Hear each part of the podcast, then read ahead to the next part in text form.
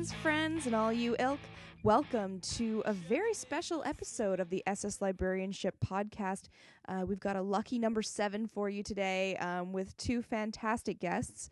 Uh, we're talking to our fellow information professionals and, um, well, in some cases, library school graduates, our friends uh, Mary Jingleski and Matt Ruin from Slice. Um, they're here to talk about some really amazing stuff. Uh, they did join us with Mind Grapes, and so um, got to hear a little bit about what's going on in their lives, and that was really cool. Uh, we covered the gamut, really, from uh, TV to gaming to um, books and reading and, and all kinds of great stuff. So um, do do get uh, excited for that. Mm-hmm. It was a great discussion. I think I'm definitely going to check out uh, Sleepy Hollow now, thanks to Mary. I'm not quite getting my fix with just watching Once Upon a Time. uh, so yeah, yeah, the the second segment today is sort of an interesting one. Um, we've kind of combined our where do we put this and our Class Z, Z. segments uh, because really we're discussing copyright and it sort of spans both of those topics of discussion. It is Mhm. a system of organizing content that's generated by authors and uh, television producers and corporations, which we get into a bit as well. But it's also an opportunity for librarians to kind of take a look at this um, from an information professional standpoint and think, well, some parts of this copyright system are a little broken. Might there be a way that we can help people understand it a bit better in our our capacity? So that was a really interesting discussion. I'm really really glad that we got a chance to talk to both Matt and Mary about that. Yeah, so I really hope you guys enjoy this week's uh, episode. We have very spirited discussion. It's uh, super duper fun. Uh, I'm Allie Sullivan, and I want to be the very best, like no one ever was. And I'm Sam Mills, and I'm a peacock, baby. You gotta let me fly. Let's get this one started. All right, so our guests have been kind enough to uh, to join us for Mind Grapes as well as a uh, as well as a debate segment.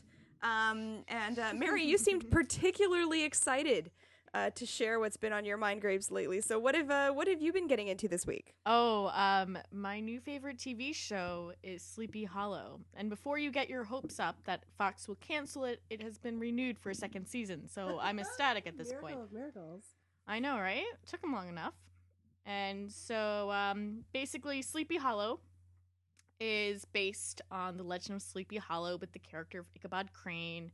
Except in this case, Ichabod Crane has also kind of taken a Rip Van Winkle sort of situation in which he wakes up in modern day America Oh my. after being asleep for a couple hundred years. So, um, his problems it basically evolves around everyone thinks he's crazy because he insists he's from Revolutionary War um, uh, America, uh, and uh, apparently his situation was uh, he he was still it was still in the midst of the Revolutionary War when he like something happened and he woke up uh, quite a few number of years later. Fell off a horse. Um, Got kicked by a horse? s- not quite. I don't Did think it involve a horse? a horseman. Ah.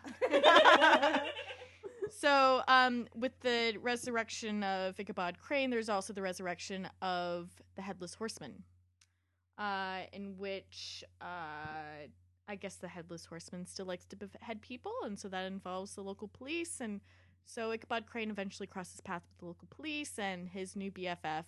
Well, not BFF, because she still has reasons to doubt his veracity, according to him at times.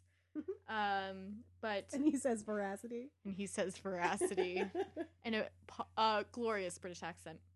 And uh, so basically, uh, Lieutenant Abbie Mills is his modern guide, and uh, they team up to, um, according to Ichabod Crane, uh, to battle against the Headless Horseman, who's apparently one of the four horsemen of the apocalypse. Uh, Oh, which that immediately End of days, end of days. exactly. So it basically the TV show definitely takes on sort of like a supernatural sort of like twist that I particularly don't care about. I just care about the c- characters. like it's like, oh, that's nice that there's like witchcraft or something like that. You guys keep on mentioning as a plot point, but you know, I just really care about like seeing Ipa- Ichabod Crane like navigate a TV and like indoor plumbing and so wait, the implication is that the the headless horseman, who is one of the four horsemen of the apocalypse, Mhm. came before and then just what, like like fucked off again? um. Well, Ichabod Crane was instrumental in stopping him. Oh, I guess that would make some sense. So Yeah, but Ichabod there's some Crane sort is of- Jesus.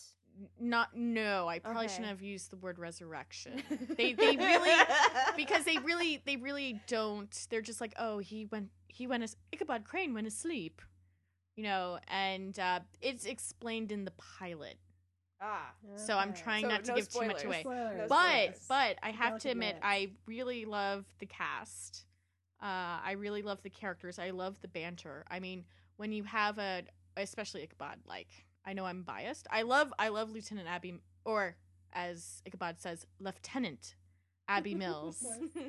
Um, but it's one of those things where um, Ichabod Crane will say things like, "Do you mean to tell me that these baked goods cost four dollars and ninety five cents, and that there's a uh, uh, and and then Abbie goes, you know, like don't don't divert off of what we were talking about, you know, like you know, stop stop distracting from what we're trying to talk about." And he goes, and she says something where she uses the word insane or something like that, like. Mhm. I'm insane to believe you or something. He's like, you know what's insane? A 10% levy on on baked goods. You know. He's like he he continually like references the Revolutionary War and kind of sort of like I can't believe I went through all of this to like come come to a place where there's To have to birth Starbucks. a country like that Yeah, it's sort of like why is there a Starbucks in that livery stable that used to used to be there? That's great. So, um, but also like uh, another favorite character um, is uh, is a guest star. Mhm. So supposedly, but he's a favorite guest star in my opinion. It's uh who and the character is Andy, Andy, Andy, Andy. I just remember Andy because oh Andy Brooks, Officer Andy Brooks, who's a coworker of Abbie's. Um, but he's played by John Cho Oh, from. Star Trek. The- Yes. From- from from the reboot, which I understand, Sam. I I know those feelings, but we feel um, those feels. Yeah. we feels though. yes, we definitely feel those But hey, it sounds like now he's associated with a franchise that has slightly better female characters. Oh yeah, amazing female characters. I just like it's just like Ichabod Crane is amusing because he's modern day, but like Abbie is so ah such an awesome character. She kicks butt and ah all the feels. So I, um, I I'm just sold. Yeah, and I, I've heard I've heard interesting things about it because Abbie is a, a an actress of color as well. Yeah. Yes.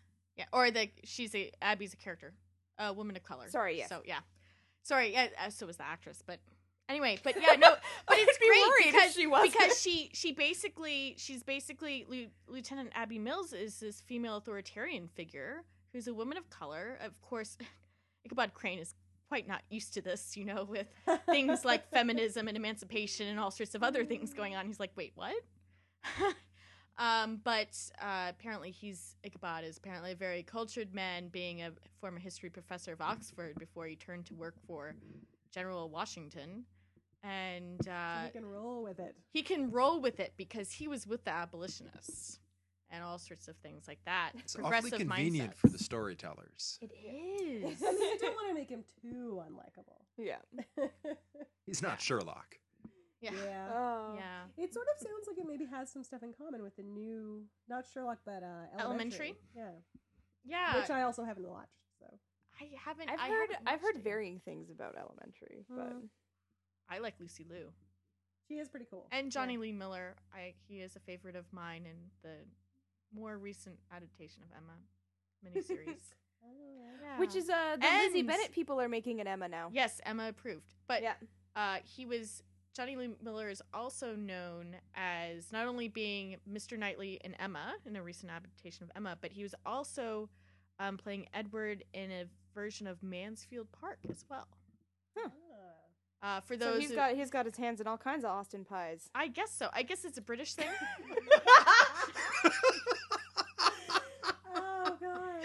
god. that is so gross. Hand bit one, for this week's episode title.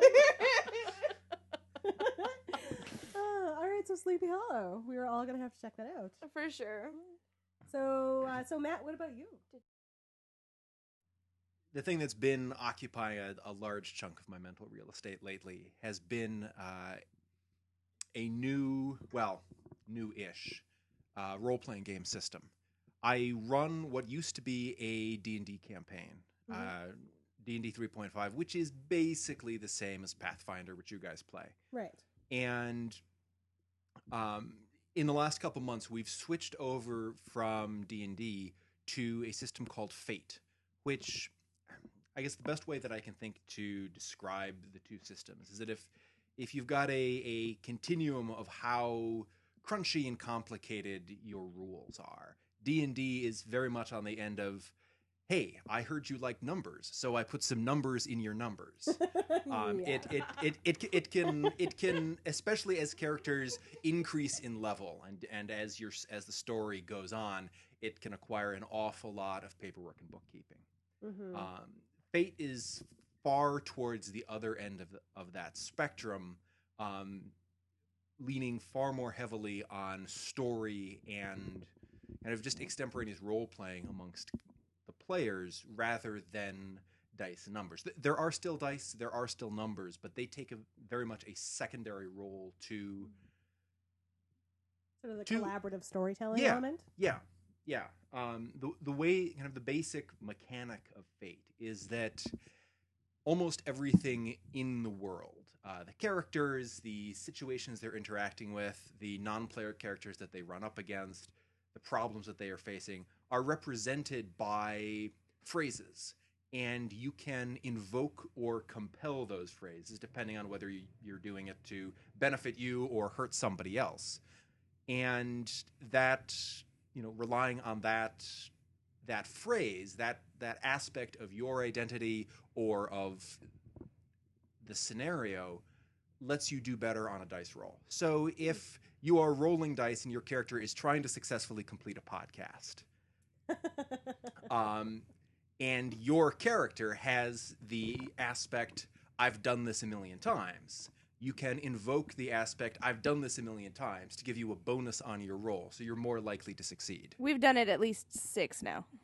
Well, so yeah, I, I've done it at least six times. With tech problems, maybe six and a half. Well, the, the the best aspects, at least for characters, are ones that are double-edged swords. In that the the characters can spend what's called a fate point. It's the basic currency of the game to invoke it and give them a bonus. Or the GM can offer the character a bonus, uh, off, offer the character a fate point in exchange for that aspect coming around to hurt them. So if you know, again, in this podcasting scenario, if you had the aspect, we've done this like six times. Um, I, as the GM, could say, "All right, I'll give you a fate point if this goes horribly wrong because if you only you've only done it six times." and generally, people are eager to uh, take that because the more fate points you have, the more you can spend, and the more things you can do, and the more awesome you can be. Huh. So it So- sounds like it it's much more about the storytelling aspect, and so the players need to have a much better handle on who their character is and what their backstory is. Like I'm thinking, Yeah, my character in Pathfinder has a backstory, but I've kind of left that on the back burner for the time being as we're sort of going about our adventure, and I can participate really well with just sort of my dice rolls and my current abilities and whatever without thinking about really who I am. yeah, yeah. This this takes that that that question of who who you are, and that puts it really on you know on, on the front burner. Hmm. It brings it to the fore.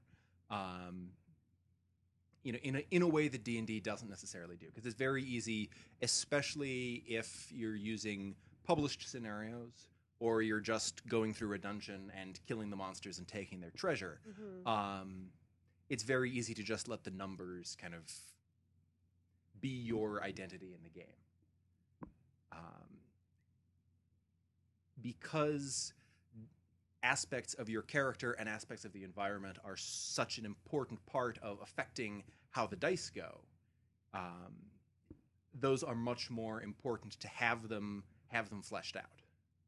Well, it sounds like a much better kind of system for me because when we do play Pathfinder, um, I often just refuse to do the math. Uh, so, so Is it because your husband is the DM? maybe.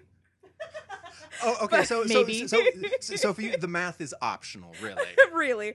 Well, it's just like, you know, he'll be like, you know, you've been touched by a yellow ooze, take three con damage. And I'm like, nah.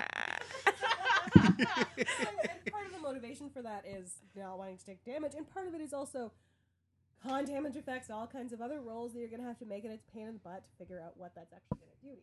Yeah, yeah, Yeah. and there there are, there are definitely advantages to that kind of system. Um, D and D is far more of a a tactical game. It's well, it's as I think you talked about in your episode about Yeah. Pathfinder. Its origin is a a tactical war game, so there there Mhm. are those kind of elements. It's to a certain extent, it's the player versus the system in order to see who can win, basically. Yeah. Um, whereas in a more freeform system like Fate, it's all of the players together against themselves, against the world, against Fate, um, to create a story. And I understand you play this game uh, remotely. Yeah, yeah. I've got a group of friends uh, from my undergrad, and we play every week on Skype.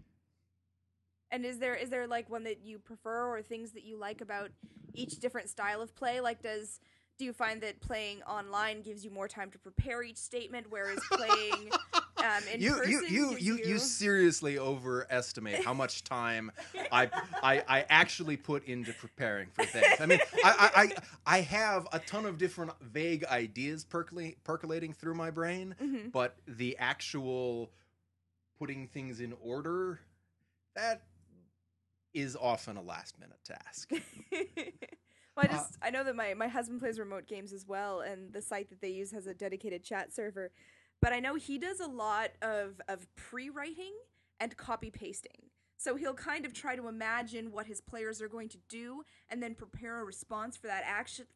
Pardon me. And then sometimes he sometimes he has to you know wing it, but he usually has at least You a know, I- couple well- scenarios. With us, because we're all sort of still relative novices at this, we'll decide to do something that he hasn't anticipated because what we're deciding to do is kind of dumb in the context of what he's preparing. Well, well, that that that is a proud role playing tradition.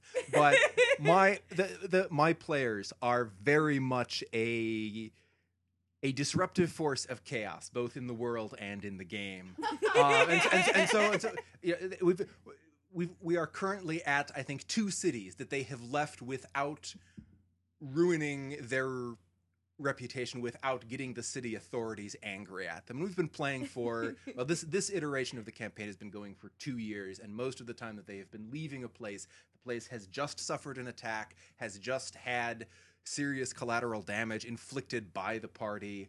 Um has arrest warrants out for the party um, or sometimes all of the above.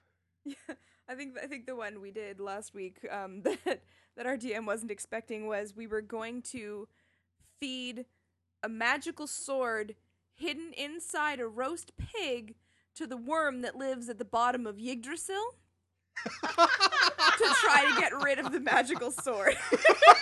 We went through several more logical options about magical people we could go to to find out exactly how to destroy this thing or taking it to the plane of dust or whatever. And then someone said, What about the worm?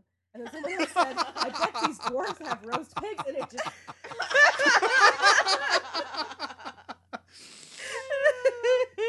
But- then but we didn't- forgotten it was October. yep. Which meant that as soon as we began to do anything, the mist enveloped us. And we went to Ravenloft. oh, Because I'm sorry. That's how he I'm so sorry. he does October's. That's where we were last October. yeah. Son of a bitch.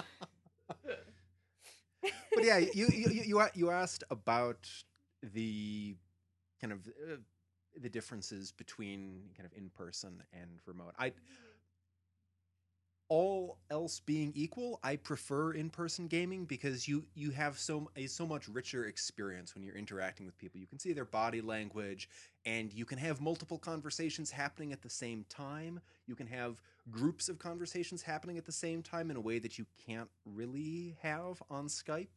Um, but for me, the important, you know, the most important thing with gaming is the people that you game with. And the group that I have in this game are some of my closest friends. And although a lot of them are back in Minnesota, where I'm from. Um, one's in California and another's in Pennsylvania, and being able to communicate with them every week is is far more important than whether it's in person or over Skype or you know sent by email or or something. So when you play on Skype, are you playing uh, with voice, like everyone's using mics, or are you playing with text? Uh, voice generally. Um, when I am portraying any of the multiple voices in the heads of one of my characters, um, then I'm sending that as text messages. Okay. Um, but mostly it's by voice. Yeah, that's cool. Yeah. Well, it sounds like you might need to run a Fate game for us then. Oh yeah. Sounds fascinating. Yeah, I'm, I'm sure I'm going to have tons of time this semester. Yeah. You know, after this semester, I'm sure we can convince you to maybe stay an extra day to run a campa- campaign. Because these things always only take one day when you plan for them to only take one Oh, day. Oh, of completely. course. Exactly. Yes. Yes. That that's that's the way of these things. All right, so Allie, what about you? Since we went to Word Vancouver, have you been inspired to read this week? I was a little bit inspired to read. Um, I'm still going through the Great Gilmore Girls rewatch, which is always super fun. Uh, especially because an episode I was watching um, the other day, um, Rory and Lorelai have some little quippy thing that they do, and it is something that my mother and I do all the time because we watch that show together. My husband was appalled because he was like, "Oh, well, that's where that is. That's where that is from." So, um, I think my rewatch is revealing too much about myself. Um, but also, There are worse things. yeah. There honestly are worse things. I've also I've also just started um, a great Harry Potter reread, which I usually do. I mean, I used to do it every year, and I probably haven't done it for for three or four years now. So I'm on book two, and it's it's always really fun to do the reread because you always notice things that you haven't noticed before, or you know you have little arguments when you haven't read them for a while, and then you get back to them and realize that um, your point was justified and your husband was wrong.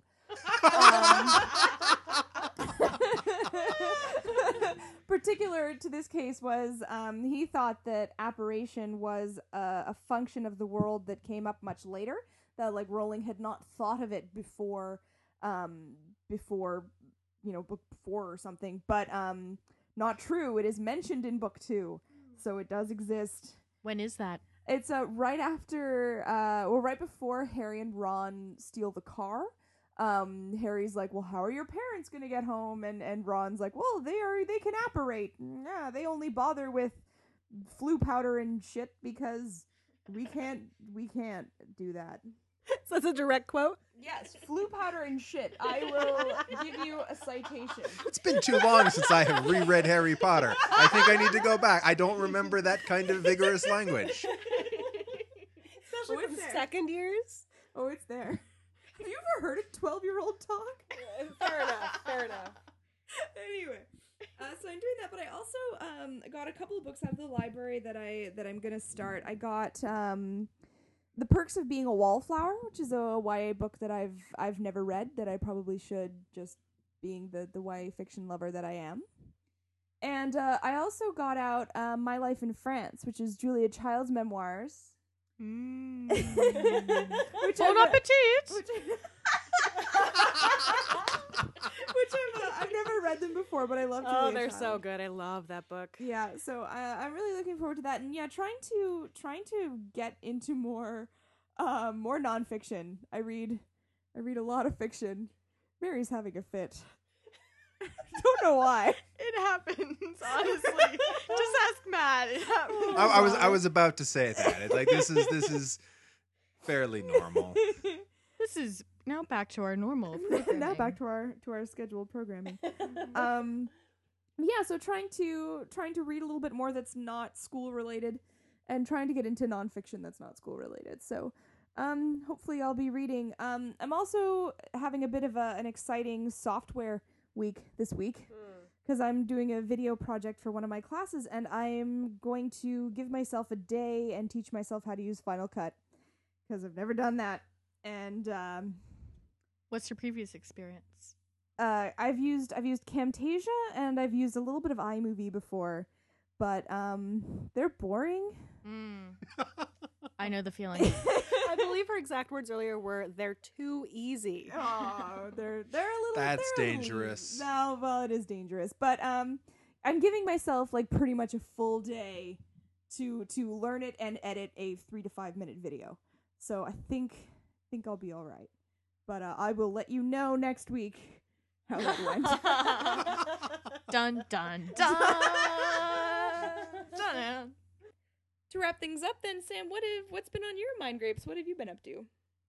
Well, the reason I mentioned Word Vancouver at the top as a potential inspiration for Mind Grapes related things um, is because after we visited the, I think it was the HarperCollins table at Word on the Street, uh, Word Vancouver, I'm going to keep doing that, um, and got our Divergent swag, um, I decided to give Divergent a try. So it's a YA novel that I hadn't read before uh, by Veronica Roth. And it's very Hunger Games esque. Um, and Hunger Games esque to the point where it has a, you know, strong, relatively interesting female heroine who's pretty messed up and also whose goal in life is to, you know, stop some evil stuff instead of get a boyfriend. So that's always refreshing um, for fantasy YA. And it's it's well done. It's really simply written, but it has a really sweet little romance in it, and, and that was very well done. And the scenes of violence are very violent, which was also actually really interesting to read um, really well described this sort of transformation of this girl from someone who's never fought before to someone who's in these brutal situations is yeah really really interesting So what's the what's the basic story behind that one? I don't I don't know. Is it so it's another one of these um, future dystopias where and it's, again it's the us it's an area of the us sort of around chicago It's always the U.S. it's always the us Well, that, that that's because the U.S. is such an idyllic and functional place. Nothing would ever go wrong there. yes that's why they call it fantasy yeah, they are, you know. Um, but anyway, so it's around Chicago, and it's again this division into districts. But rather than the districts being based on what they produce, like in Hunger Games, it's um, they've divided themselves based on sort of the ideals they devote their lives to. So this Mm. girl starts out in the um, abnegation sector, and they're the ones who sort of devote their lives to selflessness. And she switches on her day of, you know, choosing when she's 16 whether she's going to stay with her home sector. Um, she chooses to switch to the Dauntless, who are the brave and sort of the ones who protect this whole subdivided area from whatever there is on the other side of the city, which we don't know yet by the end of the first novel. Um, and there are the Amity, who devote themselves to peacefulness above all else, and the Erudite, uh, self-explanatory. Good And- good choice of name. Yeah, Yeah, I really- I'm and the Candor are the last one, Ooh. so they never lie. That's their thing. Nice. And uh, yeah, so it's really interestingly done. I mean, that could be a little more fleshed out. The parts about the factionless, which are sort of the homeless, wandering people who have no place in any of the factions, aren't very well fleshed out. There are so many of them, it kind of makes you wonder whether they might revolt at some point. They don't seem to have done that, but p- presumably that'll be dealt with in the other two books in the series. But it was it was interestingly done enough that I finished it in just a few days, sort of raced through. Yeah. Um, so I don't know. That's what's been on my mind grapes this week, I guess. Besides trying to kick this cold. So we have two guests this week, and um, in addition to having double the guests, we're also going to have sort of double the segment here, in a sense. What we're planning to talk about could fall under a where do we put this? Um, the issue of copyright and where things fall in different areas of copyright law or lack thereof. Uh, but there's also the issue of what libraries and other information organizations and information professionals can do to sort of contribute to the solution of the problem of modern copyright. And so, in a sense, this is also a Class Z. segment. Z. See, Z. see, see. We are on Z. non-native soil, people. You're outnumbered by Americans and Americans by being raised. In By the my- virtue of in being my raised in own America. home. It'll still be Class Z in my heart. Whatever you say, dear. As long as you admit that we won. That's really the secret to Uh, our you know, hearts. if we didn't have so much interesting stuff to talk about, I would draw this out. But man, So, Mary, do you want to sort of situate us here? So, we're, we're talking about copyright today, but we're talking about copyright in the context of sort of this particular thing that we all found out about recently. Do you want to give us a bit of backstory? Oh yeah, for sure. Uh, so uh, a friend shared in the way that viral marketing campaigns tend to go. Friend shared through social media a link to this Indiegogo fundraiser for Star Trek Renegades, which is essentially a uh, fundraiser to create a pilot for a potential new Star Trek series uh, that eventually will be pitched to CBS slash Paramount Studios, who own the franchise and the intellectual property of Star Trek. Um, so basically, uh, this movement is spearheaded by Tim Russ, who is well known as a actor from Voyager. yes. yes. Very, the, pretty much the best Vulcan. I think he's my favorite Vulcan, really. And as a result, he's gotten all sorts of actors from the Star Trek universe to uh, to reprise some of their roles, such as uh, Walter Koenig as Chekov. Garrett Um, Wang is in there too, right? Garrett As- Wang- as Wang's Harry in there. Mm-hmm. Oh yes, but but this is this is what got me excited. So I first there's also new faces involved Mhm. including Corin Nemec. And he, in my heart, he is always Jonas Quinn from Stargate SG1. And so I'm Ah. always like, oh, hey, Stargate Connection. So I got excited about that. But what I got even more excited about was that Grant Imahara from the Mythbusters is going to be a part of this, right? So I was like, anything with Grant Imahara needs to happen. Like his enthusiasm is infectious. I Mhm. sat in a panel once with the Mythbusters, and I was just like, Grant, you can talk all day, any day. You're so like geekily enthusiastic. So you had um, like multiple levels on which to be excited about this when you tweeted it, and that's how I found out about yeah, it. Was I you tweeted tweeting it about at it, and of course, I was just excited because new Star Trek. yeah, you, yeah. Your thing was like new Star Trek. I was just like, OMG, it's Grant Imahara, and then of course Matt also lurks on the Twitterverse. Sometimes I post. All right, but most mostly I lurk. And Yeah. and you and I, as you and I have that in common. as a a dedicated, hardworking, well, not hardworking, dedicated, lifelong pessimist. Um, when other people would, you know, looked at this and they got really excited, I looked at it, and one of the first questions that pops into my head when I when I look at things, especially if they're things that other people are liking, um, because I'm kind of a terrible person. Um, one of the first things that pops into my head is, how can this go wrong? What is a pro- problem here?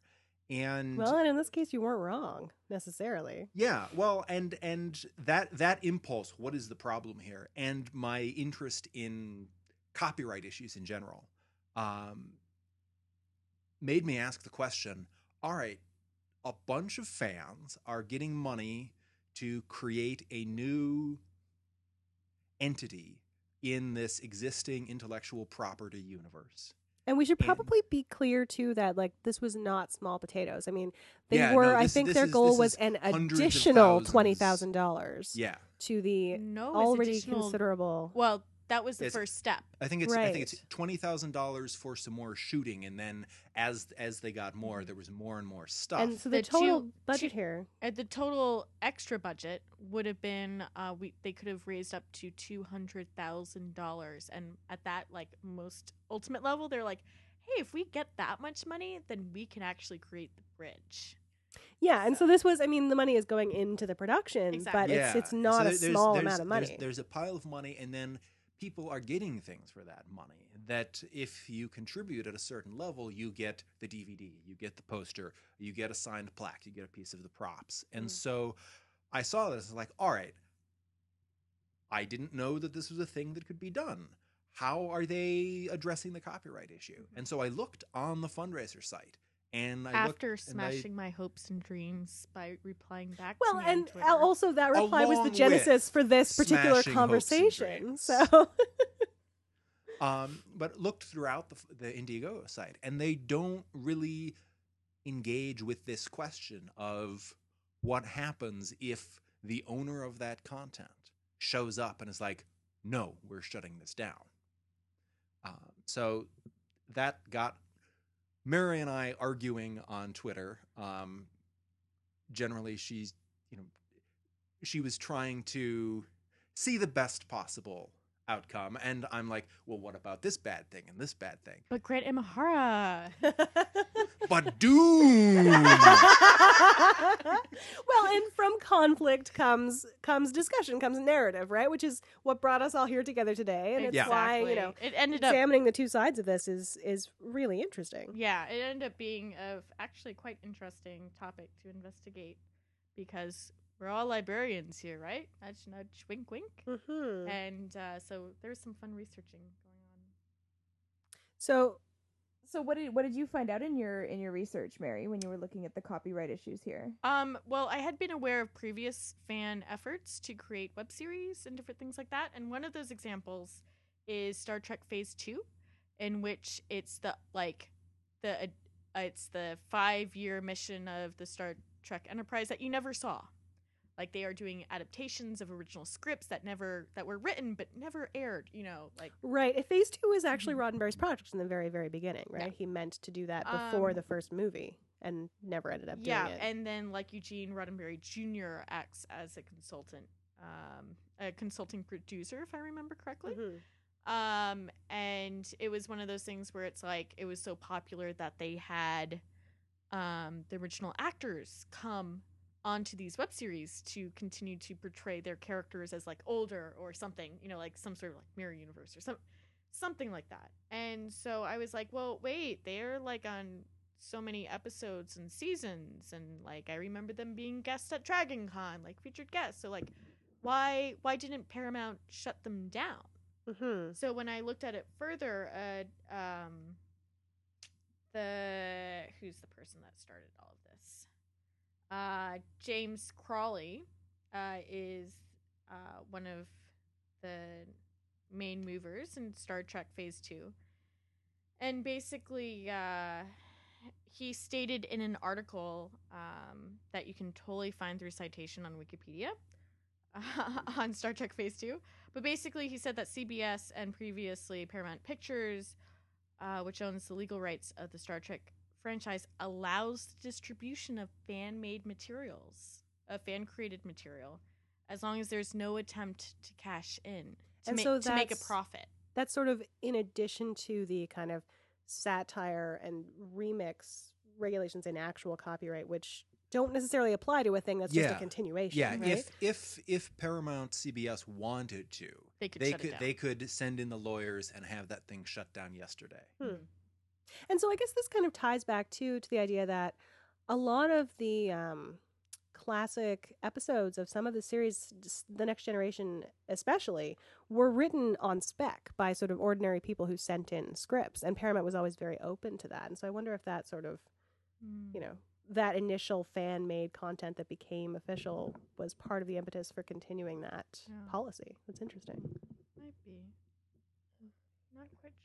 Now, cert- I mean, certainly it's a a much more open and I think a much more constructive way for a big media company to be handling, you know, the issues of an intellectual a piece of intellectual property that is so popular and that resonates so strongly with so many people that mm-hmm. there are you know crowds of people lining up to throw money at pilots not at a a web series not at something that is actually going to be a thing but at we are going to spend a lot of money to make a single episode that is going to attempt to persuade people to start this show up again Yeah, and I think the f- uh, fundraising for this Star Trek Renegades has already closed. Mm-hmm. They actually raised something like uh, $137,000. Wow.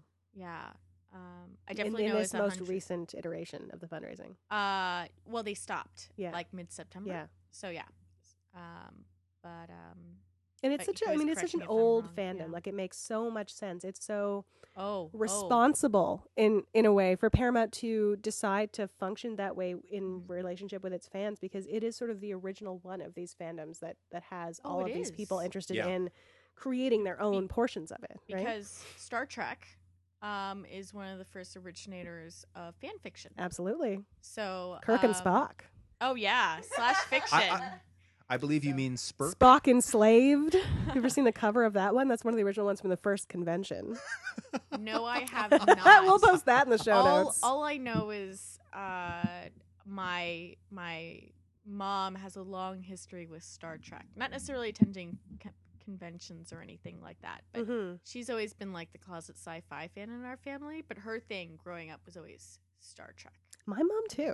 Yeah, and then she like progressed, staying up late at night watching Doctor Who, like when it was on um, PBS reruns Right. and everything like that. So Well, and and fan fiction and convention culture and you know things like cosplay, which is in you know increasingly popular and increasingly exciting to look at when you think about um, people reporting from San Diego Comic Con. Um, one of the things that almost always appears is here is someone in an incredible costume from this other thing, from this other piece of intellectual property, and it's interesting to me um, that that there's these kinds of drives to create something new that is based on the intellectual property of an existing franchise. Mm-hmm. And the original intent of the first English copyright laws, um, that Statute of Queen Anne, I think, Yes. um, Yeah. yeah, um, was we were in that class yeah, together this summer, I think. No? possibly. yeah. um, the intent of copyright originally is to encourage creators to create more stuff because more stuff is good for society, not protecting creators' money and and incomes because income is good for the creators, but more stuff is good for society. hmm And And income allows the creation of income more stuff. allows and, and incentivizes the creation of more Yeah. stuff. And I think about there, you know, there are there are a number of authors who've gotten their start writing fan fiction, and whether they published that fan fiction or um, they took that fan fiction of debatable quality based on a series of debate uh, series of debatable quality in the case of 50 shades of gray Mhm. and then turned that into a cultural thing that people were talking about Yeah. um, you know, whether they're doing that or they're getting their start writing fan fiction, learning how to write with fan fiction, and then turning to write other things, or they're basically taking their fan fiction and publishing it in a slightly better form.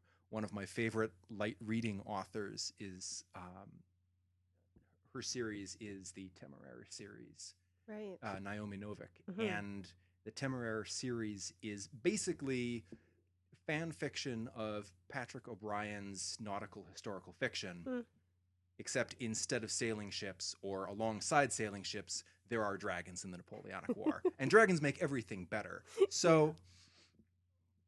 I guess going back to what might have been my original point, um, this kind of participation and engagement with uh, with existing with owned properties really has a lot of benefits in terms of creative material that everyone can appreciate and it's it's a very good thing i think that paramount and cbs have are are allowing and encouraging that sort of thing to fo- to to grow and develop um, They're taking they're taking the long view of what this content that they own actually means, right? I mean, Yeah.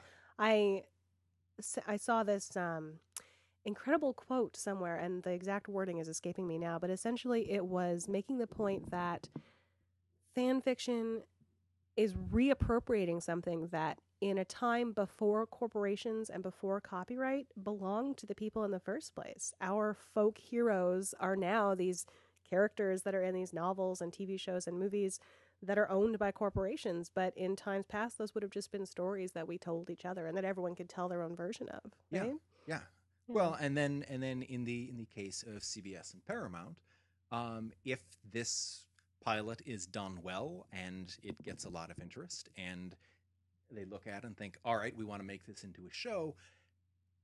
They've already had that all that work done for free, and Yeah. you know, and and a little of the re- the quote research unquote that I did for this uh, was uh, looking up um, the Ferengi rules of acquisition.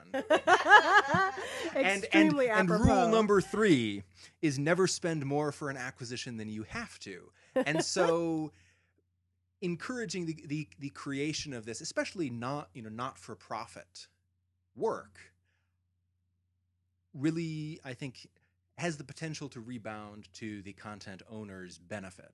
Mm-hmm. Absolutely. Yeah. It's not like they're making money off of it right now, right? No. I mean, and there's additional questions of, well, why aren't you paying the actors anything or anything like that? Well, you know, if this gets this pilot gets picked up as a series, bam, they have a job. yeah. Not only do Tim everyone's Russ and investing all this effort and and money and expense and such Yeah. with the hope that it will all pay off. So I guess what I'm interested in too with this particular question is um, with things like like Indiegogo, with things like Kickstarter, places where fans are being able to uh, to talk with their with their wallets as well as with their attention. Do you think this is going to change things for copyright? Does it need to change things for copyright? Is it you know, is it is it important to the to the copyright process and the intellectual property process? I I think it's regardless of CBS's kind of good instincts or or benevolent instincts. I think uh, benevolent is the right word there. Um, benevolent response to the question of fan created content. Um, I think this sort of thing is an example of some of the problems that that that exist in copyright as it stands because there are a Mhm. lot of content creating content owning corporations that don't allow this sort of thing Right. um, and and even more than that, I think there's an increasing sense that people want to be able to consume their media in the way that they choose. Yeah, we don't we don't want to be pirates. We pirate because it's. it's I mean, the there, there, there, there, there are people who want to be pirates, and there are always going to be people. you know, there are people who want to be pirates. It's a sexy lifestyle. There are also people who want to be copyright infringers, and and you're never, you know, there are there are always going to be people who want to commit crimes or or who who mm-hmm. don't care about giving money to the creators or the people who are actually doing the creative work. but your average person just wants it to be easy. Yeah. They want Yeah. the easiest route There is- to what there they is- want to watch or read or whatever. Right? Yeah, there's there is a there's a fantastic uh, cartoon by the Oatmeal, um, web cartoonist theoatmeal.com, um, where he explains his attempt to watch Game of Thrones, Uh-huh. and it's like a dozen panels of trying various legal means to get a Game of Thrones episode onto his computer, and if you don't want to give money to the cable company and you don't want to give money to the TV manufacturing company, you just want to watch the thing on your computer. It's clear that there is no technological hurdle, or at least the technological hurdles are insignificant in the grand scheme of things. Um, we have solved the problem of taking a TV episode and putting it on a computer screen. Mm-hmm. Um,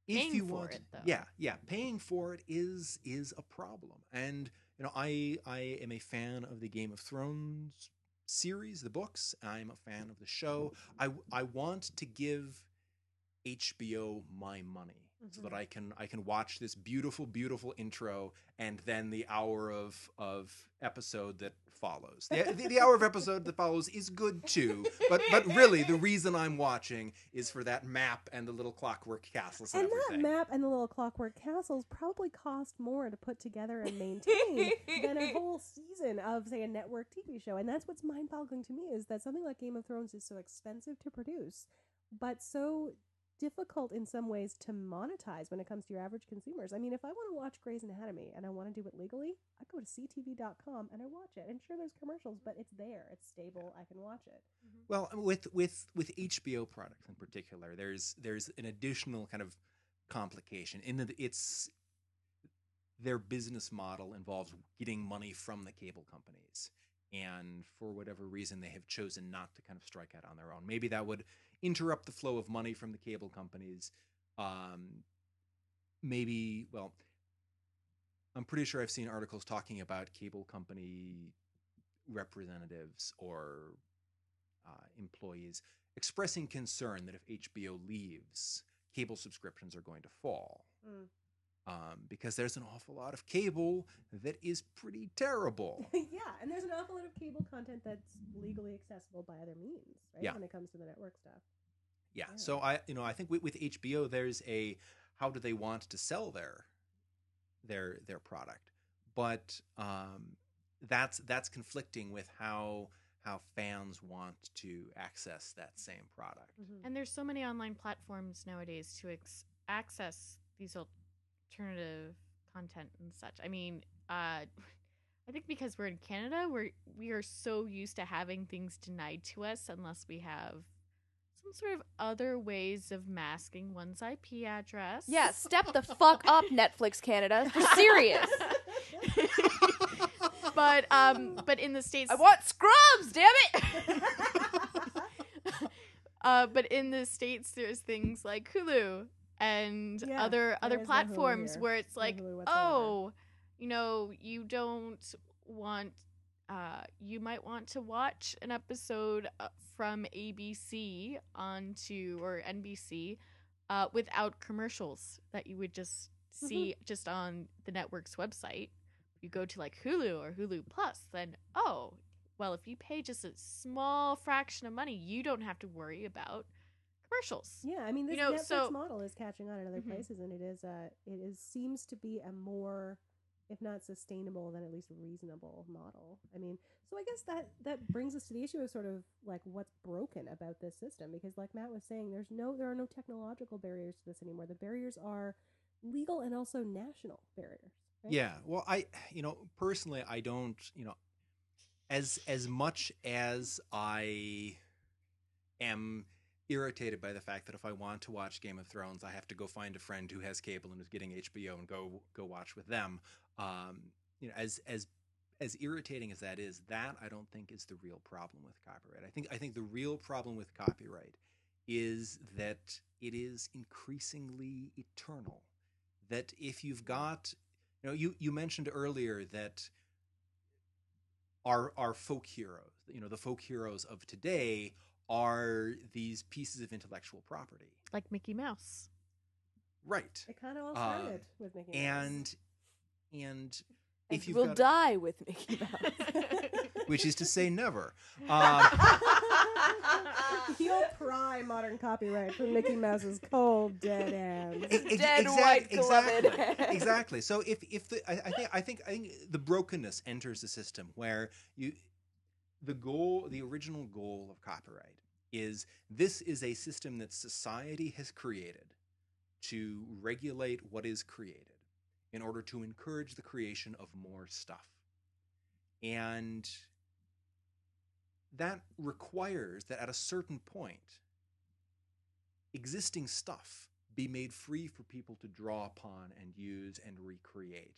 Um, things like this Star Trek pilot wouldn't be possible if it was a company like Disney, who is generally much much harsher with their co- with their control of their intellectual property, um, even to the extent of every so often there's a news article about another another daycare or kindergarten has had to paint over their Mickey Mouse Donald Duck mural. Yeah. Um, Not to mention the fact that the extension of American copyright has been Disney propelled in a lot of ways. Right. Right. Right. Um, and so, you know, the, the fact that, that copyright terms in the US at least um, are now life of the creator plus 95 years. Um, bro are you serious? Yeah. Yeah. Oh Yeah. That, Yeah. that, that is, that is, that is the current. And a lot of term. that has been lawyers who work for Disney being in on those hearings. Well, and and you know, in the in the Disney example, a, a few of the classic Disney films, if this copyright had existed, they couldn't have made those films. Absolutely. Um, the Jungle Book was uh, published in 1894. Rudyard, Rudyard Kipling, the author, died in 1936. According to the now Life of Author plus 95 years, um, it wouldn't be legal to create new content based on that until 2035. um, the Little Mermaid, uh, Hans Christian Andersen died in 1875. Um, well, that actually that, that isn't a good example. um, right, that, right. So that that that Roll that one- again. That one's sort of a, Roll a again, folk Matt. tale itself, Yeah. right? well, that yeah. that uh, that one could have worked. Um, but an- another classic, um, one that was one of my favorite Disney films when I was little. Um, to the extent that I, I named my favorite stuffed animal after the main character, um, was- had had Oh, had a heart. past tense. This- This, this, is when I was tiny. Um, Oh, did you have a beard then too?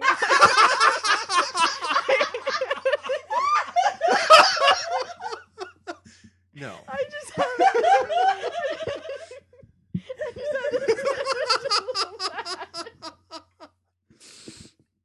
I'm sorry. I'm so sorry. I'm in suspense No, this, this, this, this, this, this beloved childhood film of mine, um, Alice in Wonderland. Which, looking back now, I don't know why I why I was so obsessed with it. Um, but that would only have been copyright free in uh, 1993, based on Lewis Carroll's date of death, and the film was produced in 1951. Yeah. So I think the the idea of copyright itself is not a bad one. Content creators need to be paid for the content they create, both to encourage new stuff and to reward the people who create things that we find of value. Absolutely. I mean, I think the key word there too is people, right? Yeah. Like you see Disney taking advantage of that, and you think, well, you know, when Rudyard Kipling and Hans Christian Andersen and Lewis Carroll were creating these things, they were individuals who were creating these things, and maybe they sold the rights to some sort of small publishing house, but that was it. That was a, as big as it got. Whereas this this not just tendency, but sort of legal entrenchment now of the idea of corporations being treated like people under the law causes a lot of these problems. They are able to pool their resources and take advantage of the fact that this has only existed for not even a century, right? Yeah. Yeah, and you know, I think I think one of one of the one of the problems is not that content costs money to access, but rather that so much of the content that exists the reason that it costs money is just the desire of the corporate owner to squeeze a little more Mhm. And I think I think there's there's there's a there's a huge difference between not paying someone at all and conducting yourselves Ferengi style, where it's just and right and accepted that you give all of your money to the people who have the power because they are able to demand that you give them their money for this thing and That I th- take those posters down or they shut down your daycare. Right, right. And I think copyright is broken in that it is it has gone f- too far in the one direction. And if we can move it back, then okay. Wait, was that optimism that I just kind of witnessed there? Well, Matt? there's there's there's an if in that statement. Oh, so it could it's a go horribly big wrong, if, and that's given what you're. the current conduct of Yeah. companies like Disney. Yeah. But, Yeah. Wait, you mean there's not hope in Canada? Well, in Canada, it's still life plus 70, I think. Okay. And so that's at least slightly more reasonable, but it has become inflated over time, for Mhm. sure. We have some of the same exceptions. In some cases, they're a little narrower, I think, but we have some new ones now for education and satire and things like that, which Mhm. allow the use of copyrighted materials. But it's still, it's not a fully functional. Oh, that's right. Because means. for a while there was recently legislation passed where now you can show YouTube videos of like YouTube uh, content created for YouTube in educational classroom for so the way- educational purposes. Because before you couldn't show anything with the Nerd Fighters DFTBA. Uh, you couldn't show you couldn't show anything like any of their crash course courses in like biology or history or anything Huh. like that because which which are amazing and everybody should watch.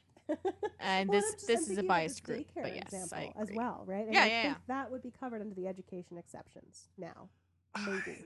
Well, see, the, the problem with both the, you know, well, the defining feature, I don't know that it's necessarily a problem. Um, it's certainly not a problem in the same way that length of copyright is a problem. The defining feature of both U.S. fair use and Canadian fair dealing is that it is all hugely interpretive. That each you know each kind of case depends what the material is being used for and how likely that is to affect um, affect the value of the original content. So if if it's just an image on a wall, then that isn't really serving an educational purpose. That's not really serving a well, it, it might be serving a satirical purpose if it's from a graffiti artist like Banksy or something. Yeah. In in which case, then the the parody or the, the satire purpose that's is more likely to make it okay. And it's funny, interpretability in the law is another one of those things that is a holdover from a time where the people arguing either side of, of cases like these would have had reasonably similar resources behind them. And at the risk of continuing to let my socialist flag fly here, corporate lawyers, you know, are able to force that interpretation in a way that maybe the lawyers for Well, whoever's trying to use well, the content well, can't. and and in the case of of fan created content or or of fans engaging with the content in ways that the corporation doesn't necessarily permit, um, like with YouTube, with people posting clips of you know th- their favorite scene from a movie or their favorite scene of their favorite character from a movie with their favorite song layered over the top Mhm. um, which I, I hate when I encounter that. I'm like, I'm looking for the movie scene. I don't want to hear your favorite appalling song. Hey, hey, hey. Don't trash. There's some really good put together fan vids. Mary, I don't want to hear your favorite appalling song. No, no, no, no, no. no, there's a actually I was gonna say there's a really good remix of um I don't normally av- advocate um such earworms, but uh there's a version of uh Kesha's TikTok with clips from Star Trek. And they just line up like as she's telling the story, you know, we kick them to the curb unless they look like Mick Jagger. And Yeah. then like you see uh um who's who is Ronnie Howard's uh Ron, Ron Howard's brother who Oh, played Clint Yeah. Clint Howard. His character from Star Trek like shows up, you know. There, well, there's like, there's wow. another there's another amazing one that I I am not ashamed to admit actually made me cry. We will post links. when I oh yes yeah it's all gonna go in the doobly doo. Um, no one that I'm not ashamed to admit made me cry was someone did a compilation of um science fiction ships to Nicki Minaj's starships. Oh, and yes, it's amazing. that. And That I just remember watching it and just like tears streaming down my face because I was like, it's all the ships I love. I know those ships. I love those ships. And- And so and- that's exactly the fact that we're devolving into this. yeah, right? yeah, yeah. So this this this this interesting. It's you know, relevant. This is yeah, yeah. Yeah, this it's this this, extremely this, this this tangent, you know, ties back into the question. You know, you've got fans interacting with the material in new ways, With new and things that move you. Mhm. Yeah. yeah, and the fans invest, right? Mm-hmm. Yeah. create this new content.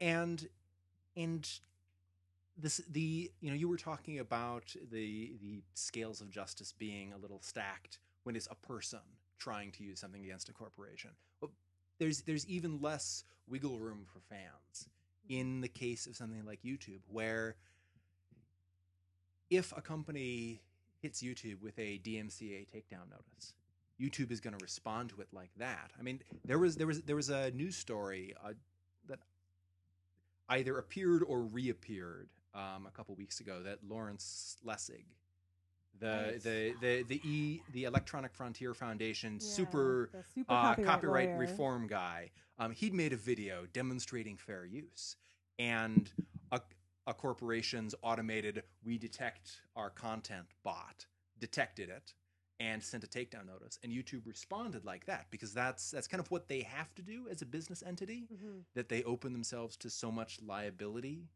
um, and such a messy legal process if they if they if they try and fight on behalf of every one of their users. Because let's face it there's a lot of infringing content on youtube. Um, Oh, And, oh, but you know but what what do they post? oh well, well that's that, that you know that that's another thing you know an interesting thing about i have found a lot of the you know infringing content that you'll see on on youtube the the appalling remixes of favorite song and favorite character that i that I happen to dislike. Um, You just like everything, Matt. It's normal. It's well, normal, yes, well, yes, I think the- we've the- the- established that he likes Alice in Wonderland. Oh, liked, that's liked. you know, you know when he still had a helping heart. Um, no, but a, a lot of a lot of that kind of video, you will see people writing in the description of their video, "No copyright infringement attended." All rights to Universal. Sometimes, sometimes, and this amuses me, they'll say, "No copyright intended." but it, it, it's clear that what they're saying is, "I know this belongs to somebody else. I don't want to make money off of it. Yeah. I just want other people to be able to enjoy this thing that I have that I am enjoying." and the fact that our modern system of copyright doesn't make allowances for that i think is something that it would be very good if it can change Absolutely. And I mean, I think we were, we're, we're talking a bit before this about, you know, what we think libraries might be able to do. We're all about to be professional librarians. Mary is officially one this year. Thankfully, I am very, very And, blessed.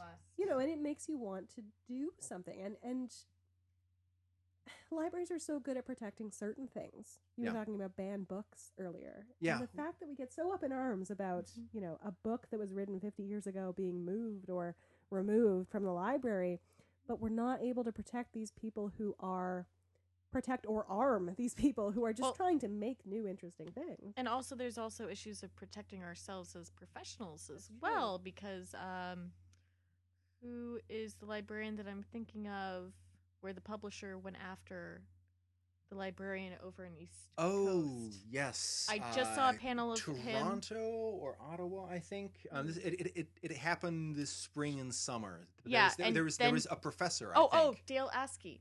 Okay. Dale Askey. Yes. He was on an Access um, uh, conference that I saw recently, and he was on there, and I was like, "Why does that guy look familiar?" Oh yeah, that's right, Dale Askey. you know, yeah, he, he he had he had criticized. Uh, he was he was producing material that was critical of certain scholarly publishers, primarily because of their copyright policies. Mhm. Um, and the publishers tried to sue him and his university. Eventually, they dropped the suit against the university because there was so much flack. I don't know if they dro- have dropped the individual suit or what is happening with that. Um, but yeah, the, the the the issue of copyright I find is something that the broad issue we don't. Eh, I don't feel like we engage with the broad issue enough. That di- the different varieties and and specialties of librarianship and the information professions each have their own little facet of the problem. Scholarly librarians, academic librarians are encountering scholarly publishing problems mm-hmm. and and dealing with copyright and access to information that are that their institution has produced with their institution's money that they then have to turn around and pay a publisher for. Mhm. Um, public librarians are dealing with ebook copyright and ebook rates and and that sort of thing. And I actually suggested this in a discussion in uh, the dig- digital libraries class that I'm taking. Uh, we were talking about rights and stuff, particularly in the context of ebooks last week. And I I asked, why don't we have an ALA fixed copyright week? We've got a banned books week, and I think placing the issue of censorship on that kind of high level, like this is one of the defining things that we as a profession need to work on, um, helps tie in the individual instances of anything that's related to censorship back to that big issue. So, but I think that also um, something to consider that I just thought of is that censorship, uh, recognizing and raising awareness uh, with censorship, uh, it goes against First Amendment rights, correct, of the United States and the American Library Association, which is a major motivating factor in creating censorship uh, awareness and censorship week and different things like banned books week, things like that, uh, is a big motivating factor in this. But when we consider something like intellectual uh, property and copyright, who are the major players here. You know, corporations Exactly. who are just a little bit be I don't know, sort of well, like I mean, a there, little there, Mordor like. there are there Yeah. are plenty of major players already there. I mean, if you Hmm. look at uh, things like the fight to defeat uh, SOPA PIPA, the Stop Mhm. Online Piracy Mm. Act, and whatever PIPA stood for, um, I, I, Pr- Protection of in, Intellectual Property Act, maybe. Yeah. Anyway, anyway, that that uh, storm that erupted on the internet. Um, there were definitely people leading the charge ag- against it from a we need to work to to make we need to work to make culture and the production of creative work function better. Yeah. And That's where Lawrence Lessig is coming from. Yeah. He was involved in that remix documentary, right? And that was fascinating as well, right around that time. Yeah, and I, you know, I think it is a more complicated issue. It's not as easy to put into black and white terms as uh, the issue of should you ban books or not. Yeah. Uh, well, and not to mention too, as Mary was saying, I mean, not banning books is in the interest of the corporations who own the publishing houses, who own the author's rights to those books, right? yeah, Not banning books equals selling more books to individuals, to libraries. Reforming copyright law to allow for more cultural engagement has a much fuzzier outcome and possibly a negative one for those same corporations. Right. right? but but I think as information professionals, if our our mission, if our overarching goal as librarians or as archivists is to connect people with ideas, whether it's information or culture or creative. If that's our mission, then we shouldn't let the companies aren't going to be on our side. Oh, absolutely. Stand in the way of us saying, look, we as a group need to recognize this as a problem. Yep. We need to, you know, even if it's as simple as when, you know, fixed copyright week comes around, and hopefully there will be a better name for it than that because that's a little clunky. Um, you know, I but like it. Where's Myron Groover when you need him? speak his three his name three times and he will appear. Myron, if you're listening, we love you. Very much. It's true. Very you better be much. listening. anyway, you know, if if when when when this rolls around, you know, even at the very basic level, it it would be a great opportunity for libraries and information institutions to help educate their patrons and their users about some of these complicated issues that people don't understand. You know, the way that people post on on YouTube, no copyright intended.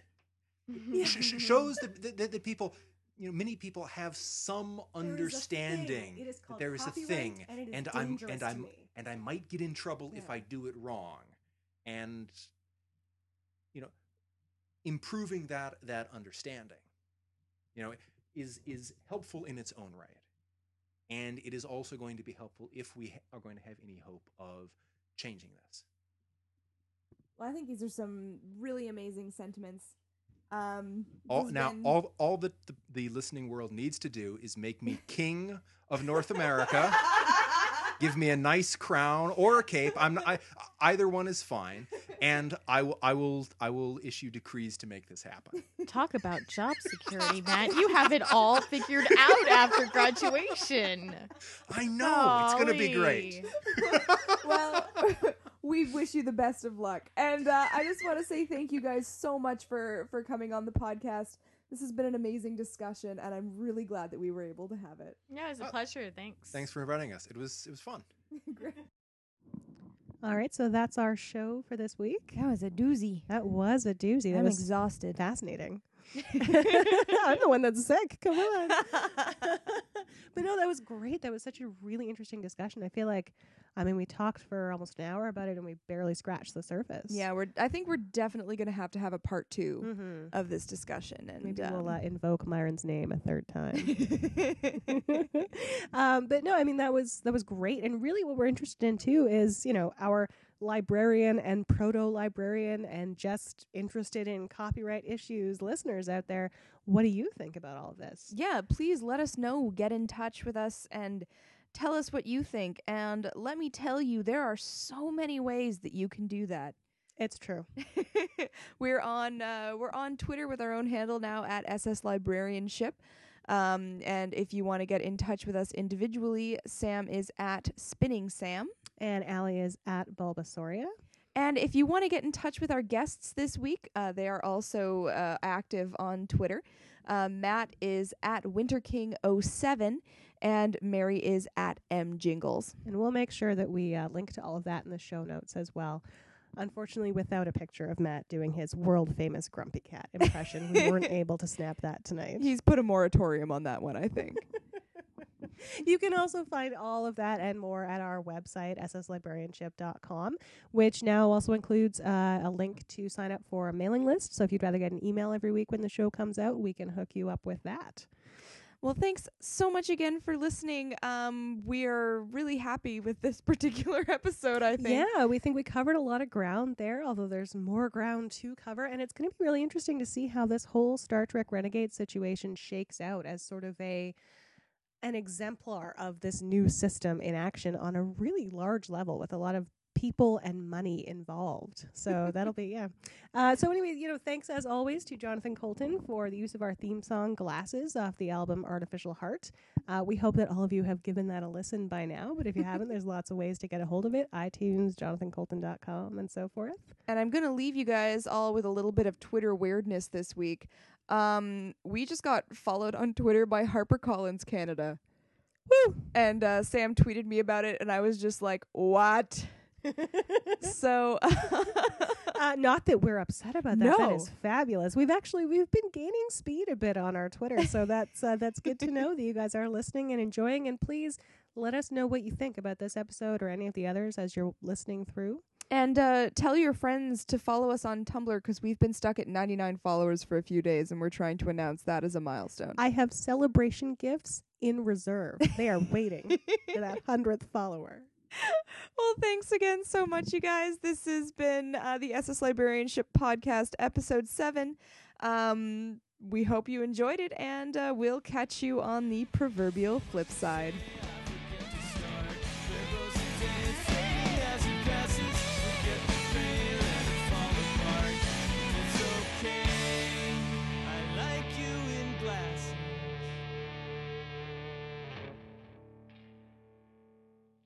So I was so worried about whether Star Trek Renegades was going to actually happen or not because of its legal status be involving the uh, intellectual property of Star Trek.